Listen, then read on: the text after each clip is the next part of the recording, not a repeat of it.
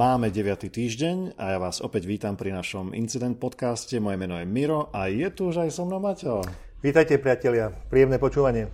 Tak, okrem podcastu samozrejme pripravujem aj Incident špeciál video, o ktorom už dlho hovoríme, tak dúfajme, že to vyjde budúci týždeň. A pracujeme na novej web stránke, tiež dúfajme, že v dohľadnom čase ju predstavíme, lebo máme s ňou veľké plány. No, znova pripomeniem, že našej terajšej stránke, ešte starej, www.incident.sk nájdete vysvetlenie, čo je podcast, ako nás počúvať. E, môžete navštíviť našich sponzorov Intas, partner pre vašu sieťovú bezpečnosť, Noble, Noble vyšívané oblečenie pre Noble ľudí a MSEC, bezpečnostné analýzy a vzdelávanie pre vašu firmu.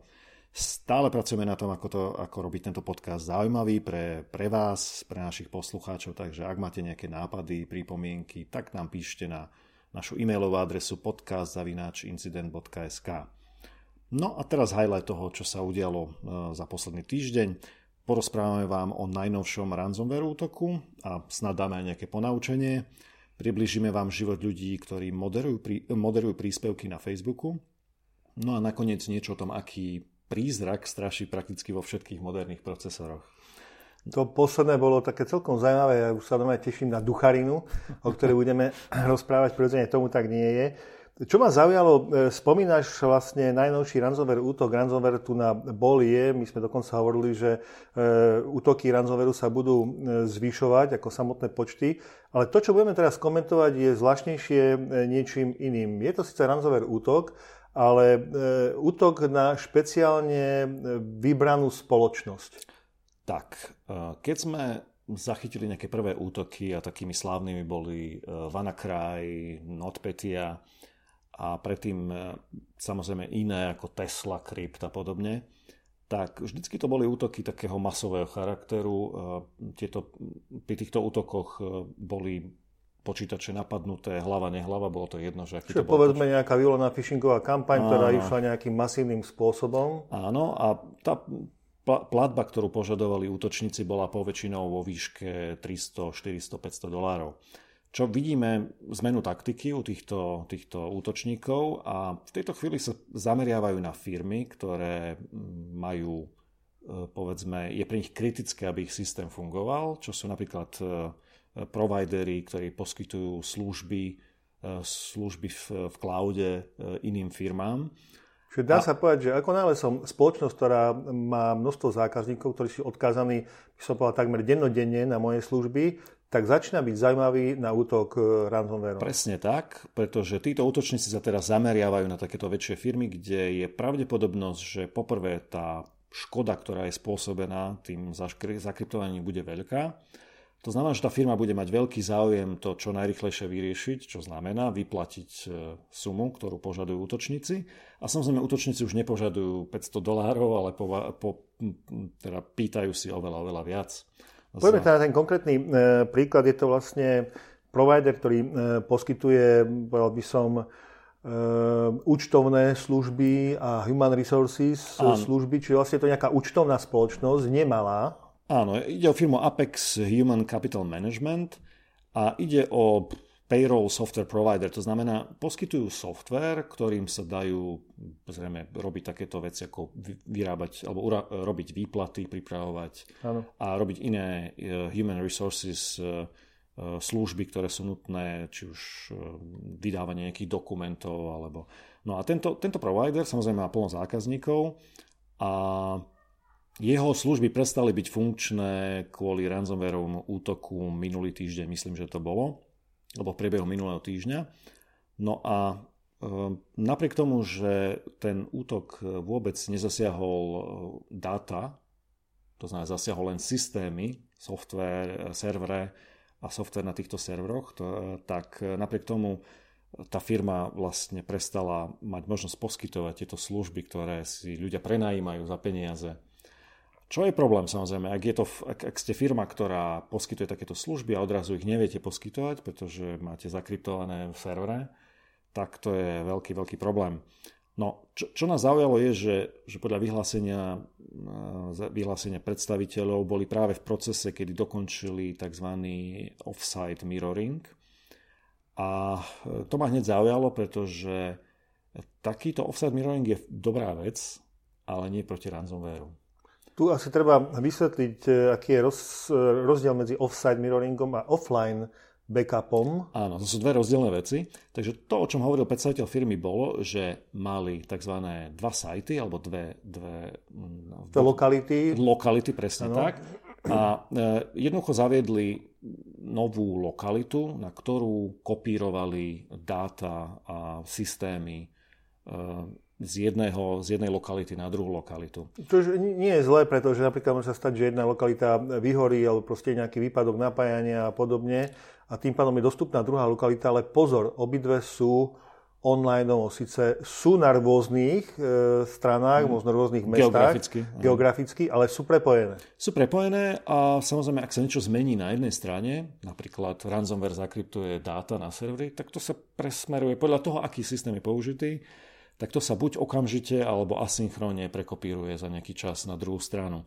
Takže, ako si správne poznamenal, offside mirroring je dobrá vec, ale nechráni proti ransomwareu, chráni proti tomu, že dojde presne k e, zatopeniu, výpadku prúdu, ano. to znamená k zničeniu nejakému zariadení. E, čo chýbalo vlastne tejto firme bol offline, fungujúci offline backup.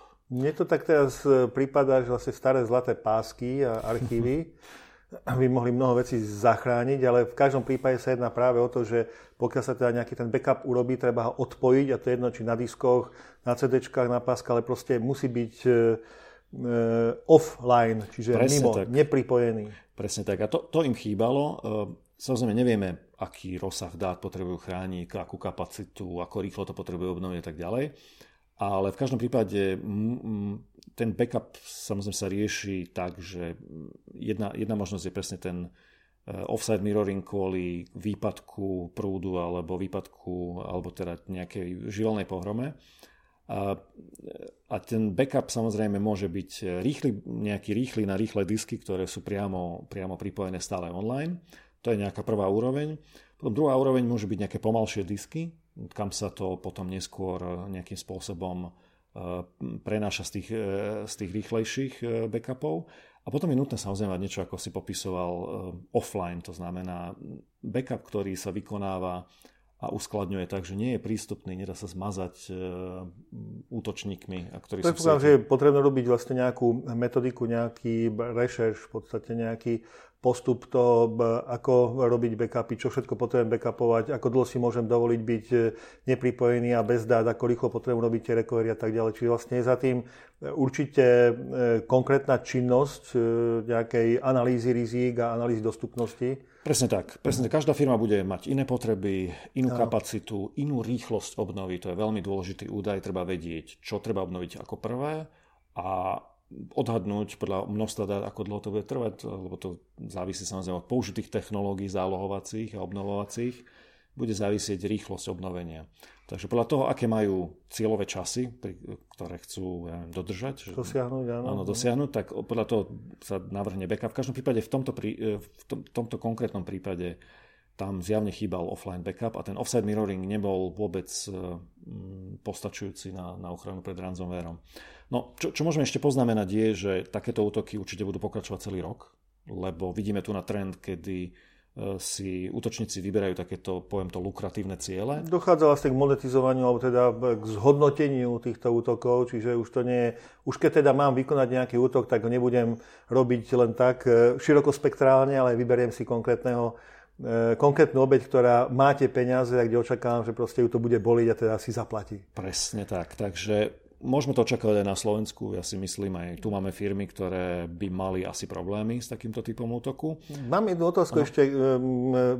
Viem, že tam máš pripravené nejaké odporúčania, ale chcem sa spýtať, e, tá spoločnosť neoslovila nejaké špeciálne e, bezpečnostné spoločnosti, ktoré sa pokusili nejakým spôsobom pomôcť, alebo nejaké odporúčania? Áno, oslovila, dokonca tuším, tam boli tri, ale všetky tri odporúčili zaplatiť e, výkupné. výkupné. To sme aj nespomenuli, dobre, že to hovoríš. E, to výkupné nakoniec zaplatili, ale výsledkom bolo, že pri obnove zistili, že tie súbory a spustiteľné súbory na, na serveroch sú aj tak e, poškodené a ten súborový systém sa neobnovil úplne tak, ako pôvodne bol. Takže napriek tomu, že zaplatili e, výkupné na odporúčanie týchto bezpečnostných firiem, tak si veľmi nepomohli, pretože tá obnova sa neurýchlila. Je to napadá preto, lebo stále sa hovorí, že neplatte výkupné, neplatte výkupné a v podstate tu bolo odporúčanie to výkupné nakoniec zaplatiť. Mm, stále je to odporúčanie BI neplatiť, pretože to útočníko len podporuje. Čiže ak už e, investovať peniaze do výkupného, tak treba v predstihu ich investovať do dobrých záloh, offside záloh. To, to je určite lepšie. No a na, na, ako poslednú vec len poviem k tejto správe, aby sme sa tu nezdržali. Až tak je, že pre tých, ktorí sa stanú niekedy v budúcnosti obeťami doma ransomwareu, tak existuje stránka nomoreransom.org a dokonca aj v Slovenčine. A tam sa nachádzajú e, túly alebo nástroje na dekryptovanie e, niektorých typov, to zdôrazňujem niektorých. Niektoré útoky e, niektorý, niektorými typmi ransomwareu je možné, kvôli tomu, že tam sú chyby v softveri, je možné a existujú zadarmo dekryptéry. Takže ak by sa vám niekedy v budúcnosti náhodou stalo, že sa stanete obeťou ransomwareu, tak ehm, nezúfajte, skúste vyskúšať.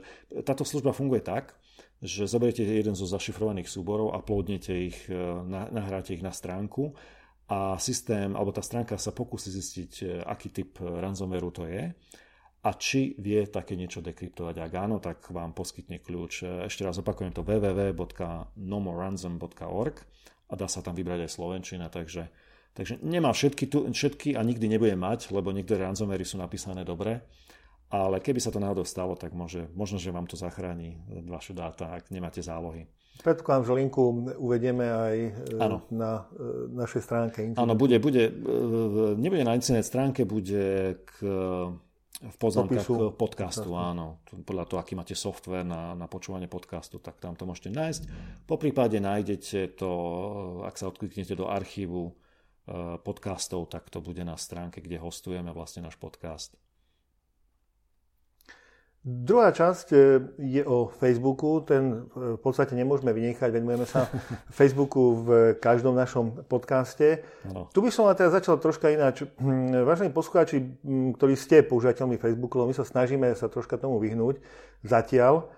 Určite ste si všimli, že nenatrafíte až na tak veľa rôznych komentárov, ktoré sa týkajú e, rôznych incidentov, vražd, e, traumatických udalostí. Je to možno aj preto, lebo, lebo Facebook vlastne zamestnáva určitý počet ľudí, ktorí sa starajú o to, aby vyčistili tento obsah. Podľa možností teda sa aspoň snažia toto dosiahnuť. Takže toto by sme mohli považovať za jednu z pozitívnych vecí Facebooku, ktorý sa povedzme, že snaží nejakým spôsobom tento obsah korigovať. Ale e, my s Mírom vieme, že to je len tak navonok a za tým sa schováva ešte niečo, čo, čo je vlastne traumatizujúce. Čo to je, Miro? No, takto. Áno. Vravíš o tom, že to je pozitívne, no je to ich povinnosť, oni to musia robiť a vieme, že ľudia sú všelijakí na celom svete, takže sa dá predpokladať, že ak e, Facebook, na Facebooku sú 2,3 miliardy ľudí, zhruba odhadom, tak sa dá predpokladať, že nie všetci z nich sú ľudia, ktorí by mm, teda postovali alebo teda uverejňovali príspevky, ktoré sú, povedzme, ako to povedať, v poriadku, normálne. Pozitívne. O, pozitívne, povedzme, áno. áno.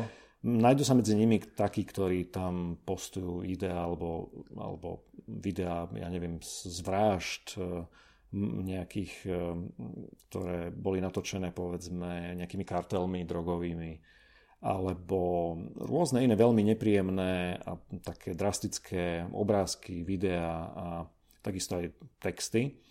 No a samozrejme, aby sa toto masovo neobjavovalo, presne ako si vravel na Facebooku, tak Facebook musí zamestnávať ľudí, ktorí sa na to musia pozerať a rozhodnúť, či to bude alebo nebude uverejnené. Dobre, budeme ich volať moderátori. Áno, v angličtine sa to volá moderators. A moderátori alebo taký tý mm, content moderator je taký anglický názov. Aj keď firma... To sú všetko zamestnanci Facebooku?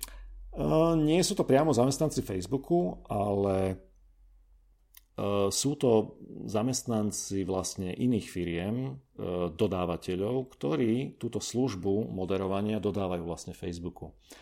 A aby sme ešte spomenuli, komentujeme článok na, na webe The Verge, ktorý vyvolá veľký ohlas, pretože ukazuje takéto pozadie, ako to vlastne funguje. A vzýšli z toho zaujímavé fakty. E, prvá vec je, že títo zamestnanci samozrejme nie sú zamestnancami priamo Facebooku. Ich plat je skoro na desatine toho, čo plat ozajstného Facebook zamestnanca, čo zarábajú okolo 28 800 dolárov. Ehm, pre tých, ktorí nemajú... Ročne. Pre... Áno, ročne, ročne. ročne. Pre tých, čo nemajú predstavu, to je veľmi, veľmi malá suma. Veľmi malá suma na prežitie. A aj v, tej oblasti, kde vlastne je táto, kde sú tieto e, pobočky alebo tieto miesta, kde títo moderátori to e, robia.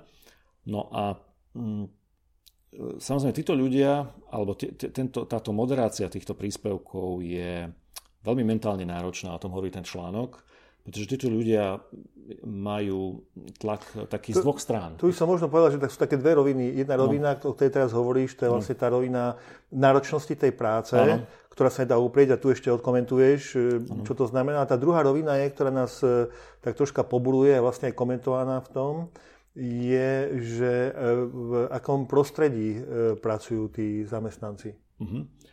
Uh, tak, Áno, prostredie je takto. Začneme tým, na čo sa musia pozerať. Hej. Tak už som spomínal, článok začína, uh, samozrejme, autor uh, zmenil mená ľudí, pretože títo ľudia podpisujú NDA, Non-Disclosure Agreements, to znamená po, dohody, kedy nesmú hovoriť o svojej práci, nesmú hovoriť, kde pracovali, na čom pracovali, čo videli. Takže um, zmenil meno a začína ten článok tým, ako uh, vlastne jedna z, jeden z tých ľudí, ktorý ide o ženu, ktorá e, vlastne prišla pracovať ako moderátor, prechádza aký, akýmsi školením a hneď na prvom školení vlastne vidí e, ako e, video. Brutálne scény? Áno, brutálne scény na videu, kde je niekto zavraždený nožom. Tak a, a samozrejme má s tým obrovský problém. Takže jednak to je jedna rovina, tie, tie videá alebo tie, ten obsah je veľakrát veľmi nepríjemný. A druhá vec, e, tá práca je náročná preto, lebo e, už pri určitom počte, malom počte chýb, ktoré urobí ten moderátor pri rozhodovaní, pretože tá ich práca je posudzovaná, ak oni niečo zastavia alebo nezastavia a, e, a samozrejme Facebook robí, tak má tam tzv. Q&A, to znamená, vyberú si za každý deň od každého, neviem, niekoľko postov. Alebo Dalo niekoľko... sa ako keby quality manažer. Áno, áno, niekoľko hodnotení a pozrú sa na to, či to bolo dobre vyhodnotené alebo nebolo dobre vyhodnotené. A už pri malom množstve je, je možné uh, byť vyhodený z práce, ak človek nedosahuje určité, určité metriky alebo parametre, ktoré oni... Doslova sa že strácať vlastne body, áno, ktorými áno. sú hodnotení. E, v tom článku e, odporúčam si ho pozrieť, prečítať, je tam dosť podrobne písané, koľko takých rozhodnutí musí ten moderátor urobiť. Je to okolo 400 rozhodnutí. Áno, v podstate mu zostáva 400 rozhodnutí za deň. V podstate mu zostáva nejakých 30 sekúnd na rozhodnutie, pokiaľ si nie je istý, prirodzene môže prizvať toho, toho quality assurance, toho QA, e, nadriadeného, ale vlastne sa mu odratáva ten čas, ktorý má na to rozhodnutie a vlastne takisto stráca body. Áno, majú veľmi málo času. Na obed e, majú málo času na nejaké prestávky, také, aby, sa, aby si vydýchli. No a aby ste mali predstavu, tak e, vo svete má Facebook teraz 15 tisíc takýchto ľudí po celom svete. Ktorí moderujú 50 jazykov. Áno, 50 jazykov a je to pre 2,3 miliardy používateľov, takže neviem, no, je to, je to dosť uh, uh, relatívne malé číslo, by som povedal, na to, čo sa tam deje.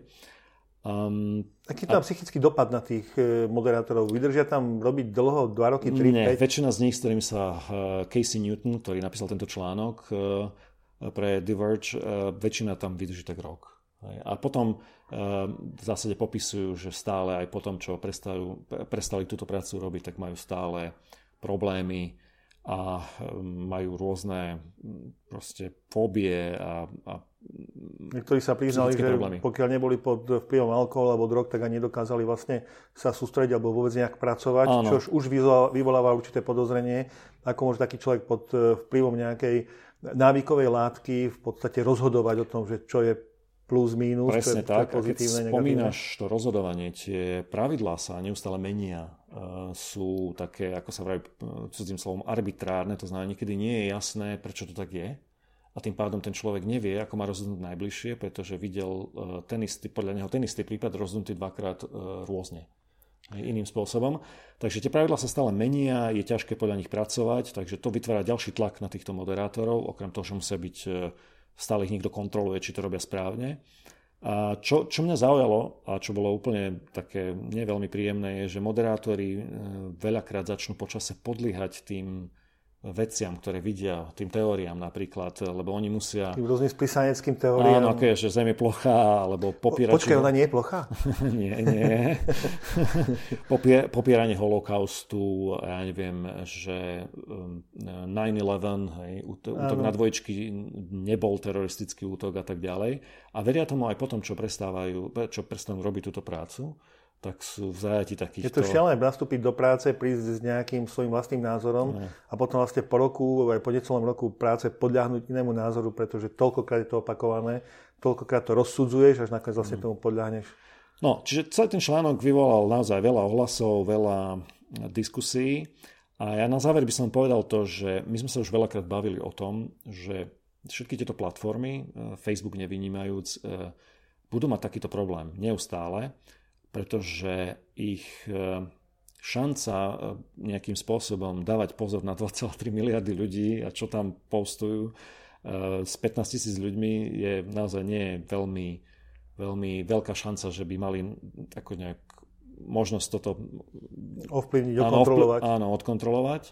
Čiže do budúcna sa, nie, niektorí sa spoliehajú na to, že machine learning a AI to vyrieši, ale sú to aj ľudia, ktorí sú veľmi kritickí a tvrdia, že to nikdy nebude, že AI nebude nikdy schopné eh, ja neviem, zistiť alebo posúdiť, eh, čo je len humor alebo sarkazmus a čo je naozaj príspevok, ktorý by tam nemal byť. Takže Uvidíme, uvidíme, ale toto, toto je univerzálny problém všetkých obrovských platform, ktoré majú obrovské množstvo užívateľov, ktorí, ktoré umožňujú vlastne ľuďom uverejňovať plno príspevkov.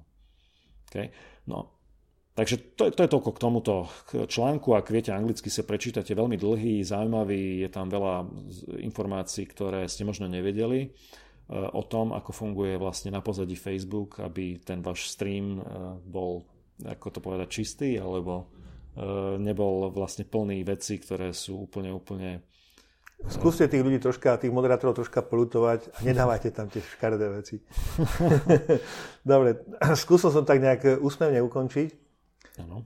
E, poďme na ďalšieho veľkého poskytovateľa služieb.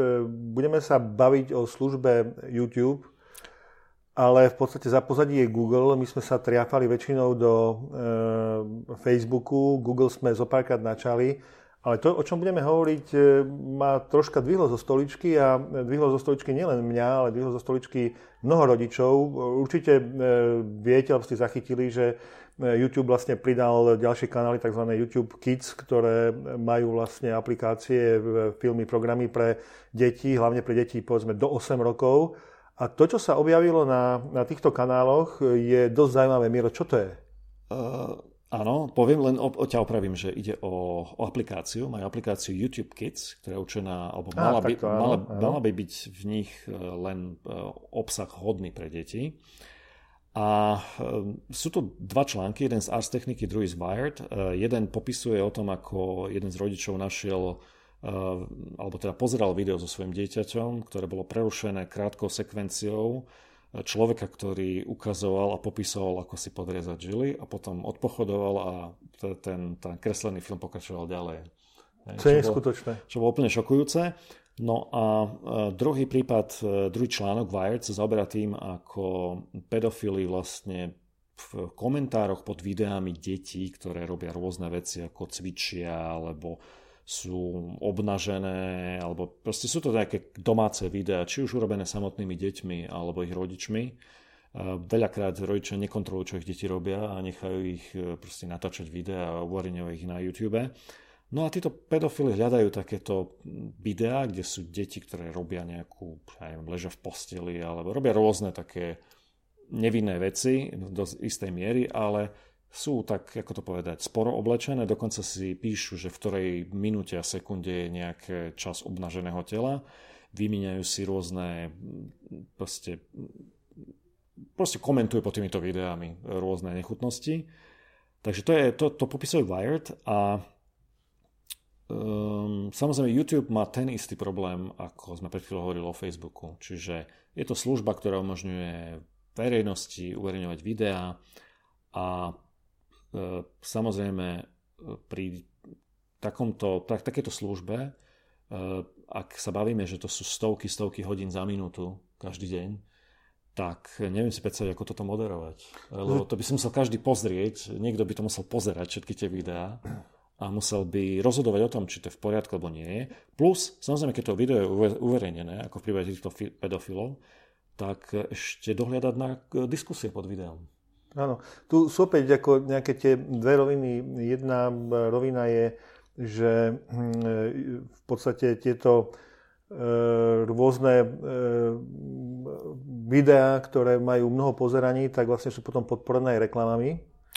Áno. E, kde sa ozvalo mnoho spoločností, vlastne stiahali svoje reklamné činnosti Presne alebo uverejňovanie reklám na YouTube, čiže to je jedna rovina, tam no. sú celkom no. známe spoločnosti, ktoré ano, čo, odtiaľ odišli. Čo je dobré, podľa mňa to je dobré, to ano. je jediný spôsob, ako vytvoriť tlak na YouTube je, pretože ich jediný príjem je z reklamy. Ano. Tak uh, Fortnite napríklad, ktorý, uh, alebo takto Epic Games, ktorý má, alebo uh, programuje, alebo teda je výrobcom hry Fortnite, Disney Nestle po tomto uverejnení tejto informácie, tej z Ars Technica, teda o tom, o tom videu, kde nejaká osoba ukazovala, ako, ako si podrezať žily, tak e, prestali, vlastne stiahli reklamy na YouTube, kým sa to nevyrieši.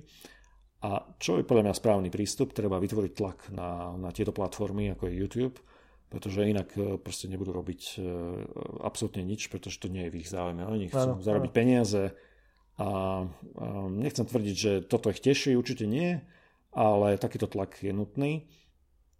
A e, čo sme ešte zavodli povedať, je jedna vec je, že akým spôsobom funguje vlastne algoritmus. To som chcel presne povedať, to je tá druhá no, rovina, ktorú som Áno, to tá druhá rovina je, že, že ten algoritmus YouTube je založený na zarábaní peňazí a preto, ak sú nejaké videá populárne, e, to znamená, pedofily si medzi sebou vymieňajú informácie o tom, ktoré video pozrieť, ktorú minútu, tak algoritmus začne vlastne, ak si človek pozrie jedno takéto video s takýmito komentármi, tak mu o chvíľku začne ten algoritmus znúkať ďalšie takéto videá jedno za druhým. Čiže je veľmi e, rýchle, ten, ten postup je veľmi rýchly a ten algoritmus to samozrejme nerobí z dôvodu, že by YouTube mal rád e, takéto, takéto, takéto niečo, ale jednoducho je to jeho inherentná taká vlastnosť. Je to princíp, ktorý na jednej strane nás môže uspokojiť, lebo vlastne vyhľada niečo, čo hľadáme a podobné. Alebo čo je populárne. Čo je populárne, áno. Ale bohužiaľ ten algoritmus nerozozná medzi, by som povedal, takými pozitívnymi vecami. Alebo, a zvrátenými. Áno, zvrátenými. Je,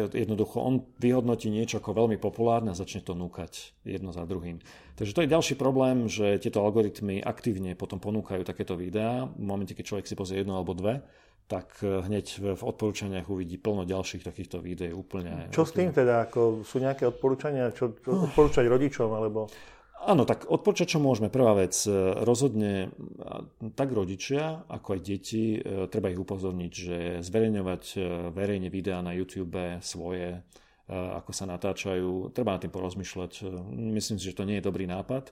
Čo sa týka rodičov, tiež by mohli porozmýšľať. Myslím, že už sme tu mali také súdne spory, kedy dieťa po do po dovršení 18 rokov obvinilo rodičov, že vlastne um, uverejňovali, keď bol, keď bol dieťa, ako ten, ktorý žaloval, ich dieťa žalovalo rodičov, keď bol dieťa, tak uverejňovali jeho fotky a ďalšie veci a on si to proste neželal potom ako dospelý, že takýto takáto stopa po ňom zostala digitálna fotiek e, z rôznych období, rôzneho veku, Takže porozmýšľate nad tým, či to je nutné a takisto samozrejme treba sa pozrieť na to, čo vaše deti robia na YouTube, čo pozerajú, aké, aké videá.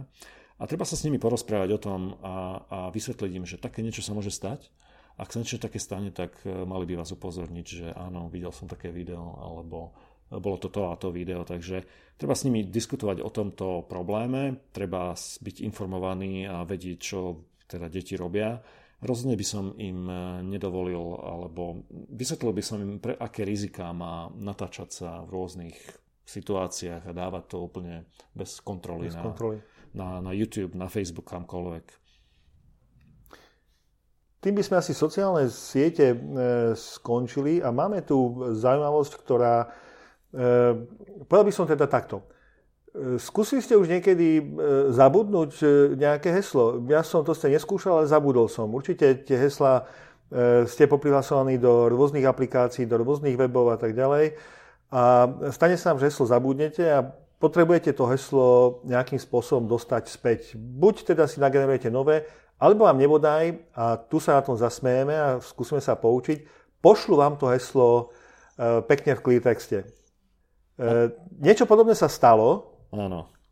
A... Áno, áno, na Ars Technike presne popisujú takýto prípad, kedy mm, niekto, security researcher, volajme ho X, bolo v článku napísané, e, zistil, že jeho, jeho mm, firma, alebo teda stránka firmy, ktorá mu dodáva elektrínu, teda nejaká utility company, ako u nás máme elektrárne, tak e, jednoducho zistil, že um, vedia poslať e, heslo vlastne. Ak človek zabudne heslo, tak mu pošlo rovno heslo, aké mal. Nepošlo mu link e, na reset tohto hesla, ak, ho zabudli. E, o čo ide? Mm, vieme, že mm, už tento rok sme sa bavili o úniku a o tom úniku dát a úniku hesiel a vieme o tom, že sa objavili že sa objavili um, dumpy, ako sa tomu hovorí, e, obrovské, kde boli rôzne balíky staršie alebo novšie kombinácií e-mail a hesla z rôznych služieb. Takže takéto e, dvojce e-mail a, a hesla kolujú po internete. Ďalší problém je, že ľudia majú stále niektorí rovnaké heslo absolútne všade, takže stačí jeden únik a viete heslo do všetkých služieb. No ale jednoducho nie je dobrý nápad, aby akékoľvek web stránky alebo služby e, poskytované cez web ukladali vaše heslo v čistom texte.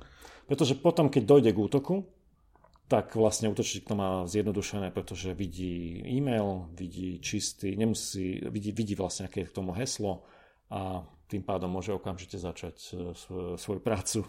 Na celom prípade je eh, viacero vecí zaujímavých. Jedna z toho, že v podstate tú aplikáciu, ktorá bola u toho dodávateľa, e, teda utility providera, teraz si nepamätám, či web to bol Clean, áno, web tak tá web stránka, teda e, dodávateľ tej web stránky vlastne to nejakým spôsobom naprogramoval a ten, ktorý vlastne pátral potom, že prečo sa to takto správa, tak vlastne zistil, že tento dodávateľ tých web stránok e, dodal vlastne rovnakú rovnakú aplikáciu, rovnako nezabezpečenú aplikáciu viacerým spoločnostiam. Takže tu sa vlastne dostávame k tomu, že keď e, povedzme jedna spoločnosť má rado niekoľko tisíc e, zákazníkov, tak ako povedzme naše elektrárne, plinárne a tých spoločností je radovo, tu bolo nejakých napočtaných vyše dvoch stovák, nejakých 250 spoločností, tak počet tých zákazníkov, ktorých sú uložené hesla v clear texte v tých aplikáciách, je skutočne dosť obrovský. A tu sa práve dostávame k tomu problému, čo si aj hovoril a vysvetľoval, že prečo je to problém, lebo môžeme povedať, akým spôsobom reagoval právnik e, danej spoločnosti. Áno, čiže miesto toho, aby ten, samozrejme to oznámil tento výskumník bezpečnostný, e, oznámil tej firme, ktorá ide o firmu z Atlanty, SEDC, tak miesto toho, aby sa bavil s niekým, kto to programuje a niekto, kto tomu rozumie, tak sa musel baviť s právnikom, ktorému vysvetloval, prečo to je problém. Uh, oni im tvrdili samozrejme, že to žiaden problém nie je a tak ďalej, a tak ďalej. V každom prípade v roku 2019 mať službu, ktorá nedokáže urobiť, alebo teda ktorá ukladá heslá užívateľov na webe v cleartexte, to nie je dobrý nápad v žiadnom prípade. Správny spôsob je ten, že služba by mala ukladať hash tohto hesla. Čo je to hash? Hash, hash, e, ako vzniká hash? Takže hash, e, alebo hashovacie funkcie, ktorými sa ten hash vytvára, sú, e, zvykneme hovoriť, že sú jednosmerné. Ako to má výhodu? No, z bezpečnostného hľadiska má tú, tú, tú výhodu, že ak zoberiem akýkoľvek text a e, urobím z neho hash, dostanem... Uh, reťazec nejakých znakov? Áno, dostanem reťazec, ktorý, ak použijem vždycky rovnaký hash, tak uh, je rovnako dlhý, ale vždy iný. A to je presne tá unikátna vlastnosť hashovacej funkcie. Prvá je, že ten pre, pre rôzny text by ten hash mal byť vždy unikátny, čiže iný. To je prvá vlastnosť. A druhá vlastnosť, ak mám hash, nie je jednoduché sa dostať naspäť k textu, z ktorého vznikol.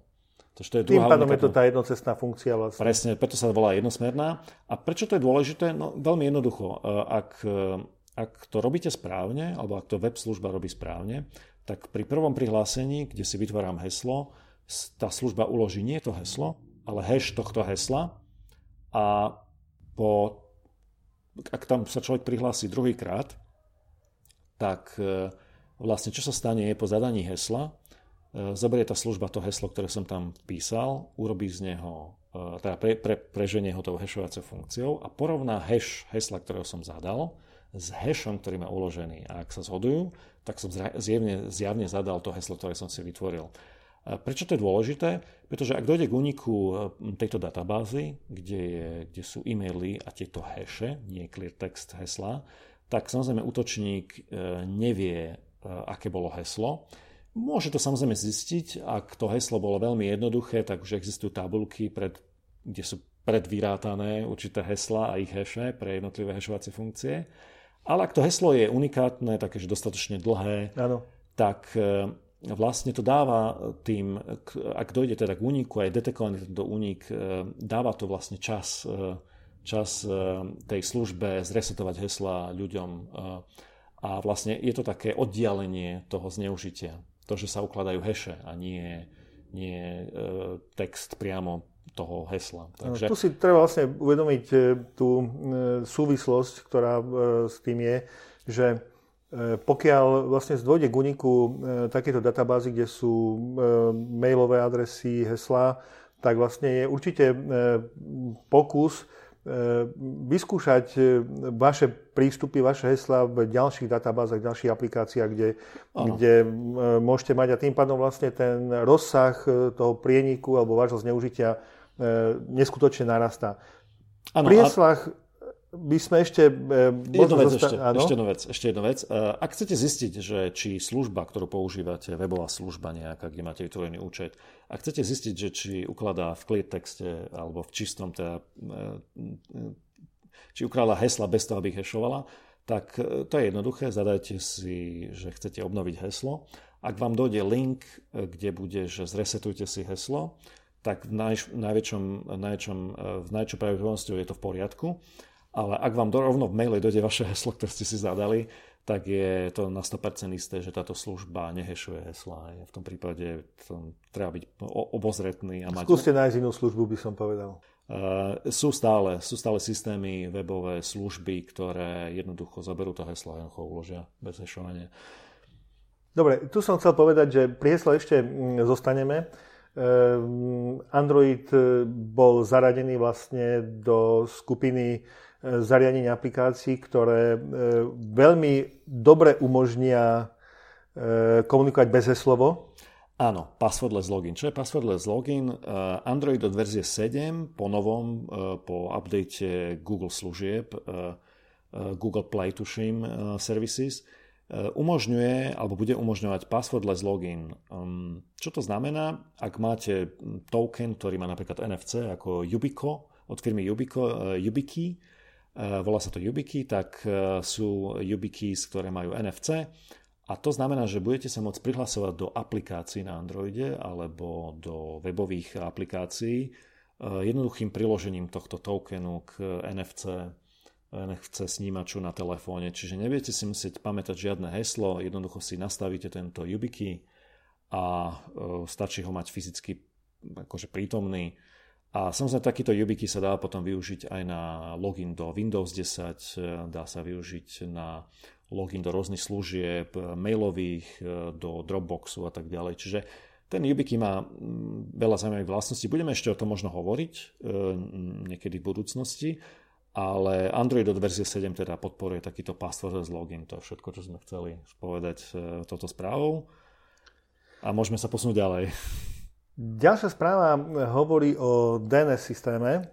E, bolo by asi vhodné len tak narýchlo vysvetliť, čo to je. používateľi a poslucháči, ktorí nás počúvate, ktorí ste skúsenejší, tak viete, ktorí nie ste, zrejme bežne zadávate len www.niečo a tak ďalej, čiže vás nezaujíma Google, treba ráno, Facebook, čiže zadávate nejaké mená, lenže počítač nefungujú na základe mien, ale fungujú na základe IP adres, adresácie a niekde musí byť nejaká služba, ktorá vlastne robí takéto prepojenie mena a IP adresy, preklad. to znamená preklad. Áno. áno. Čiže e, teraz si skúste predstaviť, že mm, keď e, vznikne nejaká chyba, že vás to odkloní na nejaký iný server, ktorý e, danému menu priradí nejakú úplne inú IP adresu a vy sa vlastne dostanete na, na nechcený server. A tomu sa hovorí vlastne únos toho, tej, tej služby DNS. Áno, DNS hijacking. Je to jeden z možných útokov, ale my budeme hovoriť o jednom z dlhotrvajúcich eh, DNS útokov, ktorý sa v podstate dial a o ktorom sa začalo hovoriť eh, na konci minulého roka a v podstate začiatkom tohto roka. Eh, s čím to súvisí, Miro?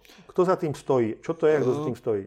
Takto, tak, takto správa je o tom, že je tu riziko tej, toho, že niekto môže ohroziť alebo robiť zmeny v DNS infraštruktúre alebo v DNS nastavení. A samozrejme riešenie existuje, volá sa DNSSEC alebo DNS eh, Security Extensions, ale tá adopcia je veľmi nízka, je len 19,3%. A o aké útoky šlo? Na začiatku roka americká firma FireEye popísala niekoľko mesačnú kampaň, ktorá bola zjavne, zjavne z Iránu alebo iránskymi, iránskymi útočníkmi, Službami, áno. ktorá využívala to, že sa hekla do účtov webhostingových firiem alebo registrátorov domén a miesto toho, aby sa pokúsili priamo zautočiť na e-mailový server, ktorý ich zaujímal, alebo miesto toho, aby sa snažili získať login nejakým e, spearfishingom priamo človeka, ktorého maily chceli vidieť, tak to celé obišli a urobili to tak, že presmerovali, vlastne presmerovali nastavenia mail servera na UDNS e, tohto registrátora alebo vo web hostingu. Čiže vysvetlím, a... ak sa teda posielal mail, tak sa zistilo, že vlastne nejakú IP adresu by mala dvojsť, tam bola tá IP adresa zmenená, čiže vlastne to išlo na iný, na ich, na útočníkov mail server a odtiaľ až pokračoval vlastne na ten skutočný mail server, to znamená, že ako keby boli um, man in the middle a vlastne sa dostali, vedeli dostať k týmto, týmto správam, tejto komunikácii. Áno, čiže najprv uh, vlastne od, odchytili login uh, a heslo toho, kto sa chcel prihlásiť zvonku na mail server a potom ho poslali na ten originálny server. Eh, takže um, takéto útoky sa objavili, no a samozrejme ICANN, čo je Internet Corporation for Assigned Names and Numbers, ktorý vlastne správuje uh, domenový internetový systém, kompletný, celo, celointernetový, uh, spravuje túto celú infraštruktúru, tak vydalo také varovanie, že mali by ľudia si dávať pozor na zmeny v svojich DNS nastaveniach, aby sa im niečo také nestalo a keď je možné, aby nasadili ten DNSSEC, ktorý je ťažšie obísť. Je to ťažšie obísť a my sa troška bavili na základe našich skúseností, že kto každý eh, monitoruje vlastne DNS záznamy, zmeny v dns ktoré sa dejú a zistili sme, že veru nie je to tak, ako málo kto to robí. Áno, dokonca firmy, ktoré boli napadnuté, zistili, že mali tri monitorovacie systémy a ani jeden, dokonca ani po, po útoku vôbec nezaznamenal, že ich DNS systémy boli pozmenené. Takže naša rada na záver je taká, ak ste doteraz nesledovali nejaké zmeny vo vašich DNS záznamoch, tak e, nájdete spôsob a otestujte ho. Dobre? Posledná e, správa, ktorú ešte rozkomentujeme pred tou jednou krátkou, je o hardveri. Určite ste zachytili začiatkom minulého roka e, dve, dva problémy, ktoré sa volali Spectre a Meltdown my ich budeme rozoberať teraz, lebo v podstate jeden bolo možné mierne odstrániť, ale ten ďalší z princípu asi e, odstrániť možné nie je. Áno, naražaš na článok v Ars Technike, ktorý sme vybrali, kde e, výskumníci z Google e, sa pozreli teda na tento spektr problém. Spektr je v preklade prízrak.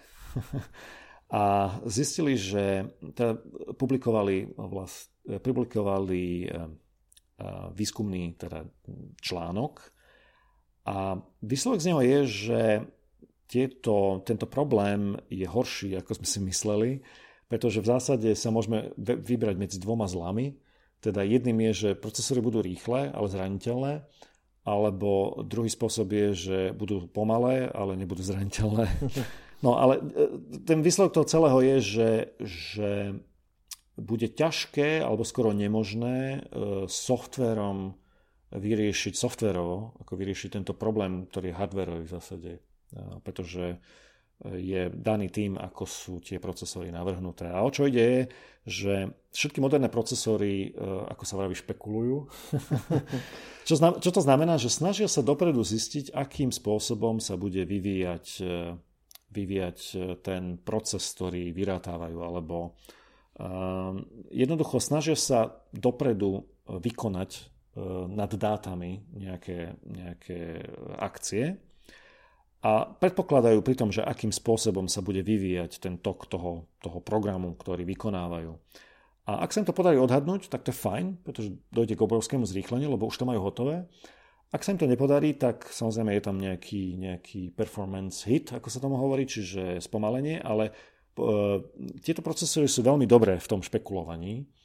No a v tom je práve problém, lebo tie špekulácie, ktoré nevídu, teda tie, ktoré nemali vôbec nastať a procesor ich urobil dopredu, lebo si myslel, že tade pôjde vývoj toho, toho celého procesu, tak mali by byť neviditeľné, mali byť sa zahodiť a ten pro- program by nemal ani, ani nevie o tom, že niečo také sa dialo, ale títo výskumníci z Google zistili, že to tak nie je a tie nejaké artefakty toho, toho, toho špekulovania sa dajú potom vyčítať. A dokonca sa dá... pamäte, áno. dokonca sa dá uh, už vhodným spôsobom, ako sa vraví, natrénovať ten, ten, ten celý špekulatívny proces tak, aby sa do tých uh, keši alebo do tých, aby, aby tie artefakty, ktoré chcem vidieť, aby boli určit, určité, ktoré ja chcem vidieť. Hej, to znamená presne ano, také, aké, aké potrebujem.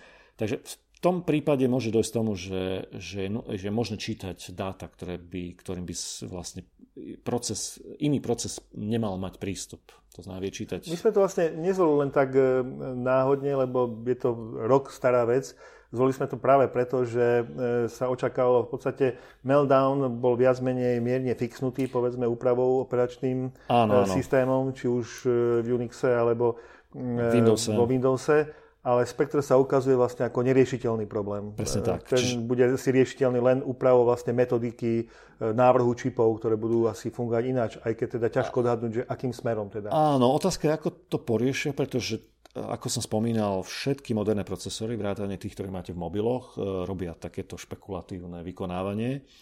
A je otázka, že ako to poriešia títo architekti procesorov, aby nebolo možné vlastne tieto, takéto dáta, alebo niečo také robiť, ako je popísané pri tom útoku Spectre. Ale ten, ten výskum vlastne ukazuje, že ten, to špekulatívne vykonávanie je, je jednoducho tak špecifické, alebo je tak typické pre tie procesory, že bude dosť ťažké hm, ho po prvom rade fixnúť, to sme vraveli, že sa to nedá áno. fixnúť nejak jednoducho. Druhá otázka, čím to nahradí, nahradia, hej? aby ten procesor, lebo ak, ak e, to špekulatívne vykonávanie sa nebude robiť, tak má to obrovský vplyv na výkon procesorov všetkých. Tam sa písalo o rôznych e, testoch o spomalení o jednu petinu, dokonca až o jednu mm, tretinu mm, spomalení, čiže vlastne o e, pokles, tretinový pokles výkonu, to je dosť zásadné a zaujímavé. Dobre, ano. to bol asi posledný. Viem, že máš nakoniec ešte nejakú hadanku pre poslucháčov. Áno, našiel som takú zaujímavú hadanku na Twitteri link nájdete v popise k podcastu a je to link na Twitter, kde je obrázok, kde GCHQ, čo je taká obdoba NSA v Británii, oslavuje svoju storočnicu, čiže založený v roku 1919 a v roku 2019 označ, teda oslavuje storočnicu. A je tam taká fotka, kde je taká plaketa na stene a v nej sú, je zašifrované, sú zašifrované dve nejaké správy. Je to veľmi jednoduché, ale odporúčam, nečítajte prvú reakciu na ten tweet, lebo tam je celé riešenie. po prípade, ak, ak, ak ste leniví a nechce sa vám, tak čítajte. Ale skúste si pozrieť tú fotku a nájsť tie dve tajné zašifrované správy. Ktoré Zapozerajte sa na text. Dobre, Miro, ja ti ďakujem, boli to veľmi zaujímavé správy, bo každý z nej by sa dalo ešte veľmi veľa e, komunikovať. A jasne, Takže... áno, ďaká. Toto bola posledná správa teda. Majte sa všetci bezpečne, nezabudnite, o týždeň sme tu za s podcastom a snáď už konečne aj s tým našim incident špeciál videom. Do počutia, Petr.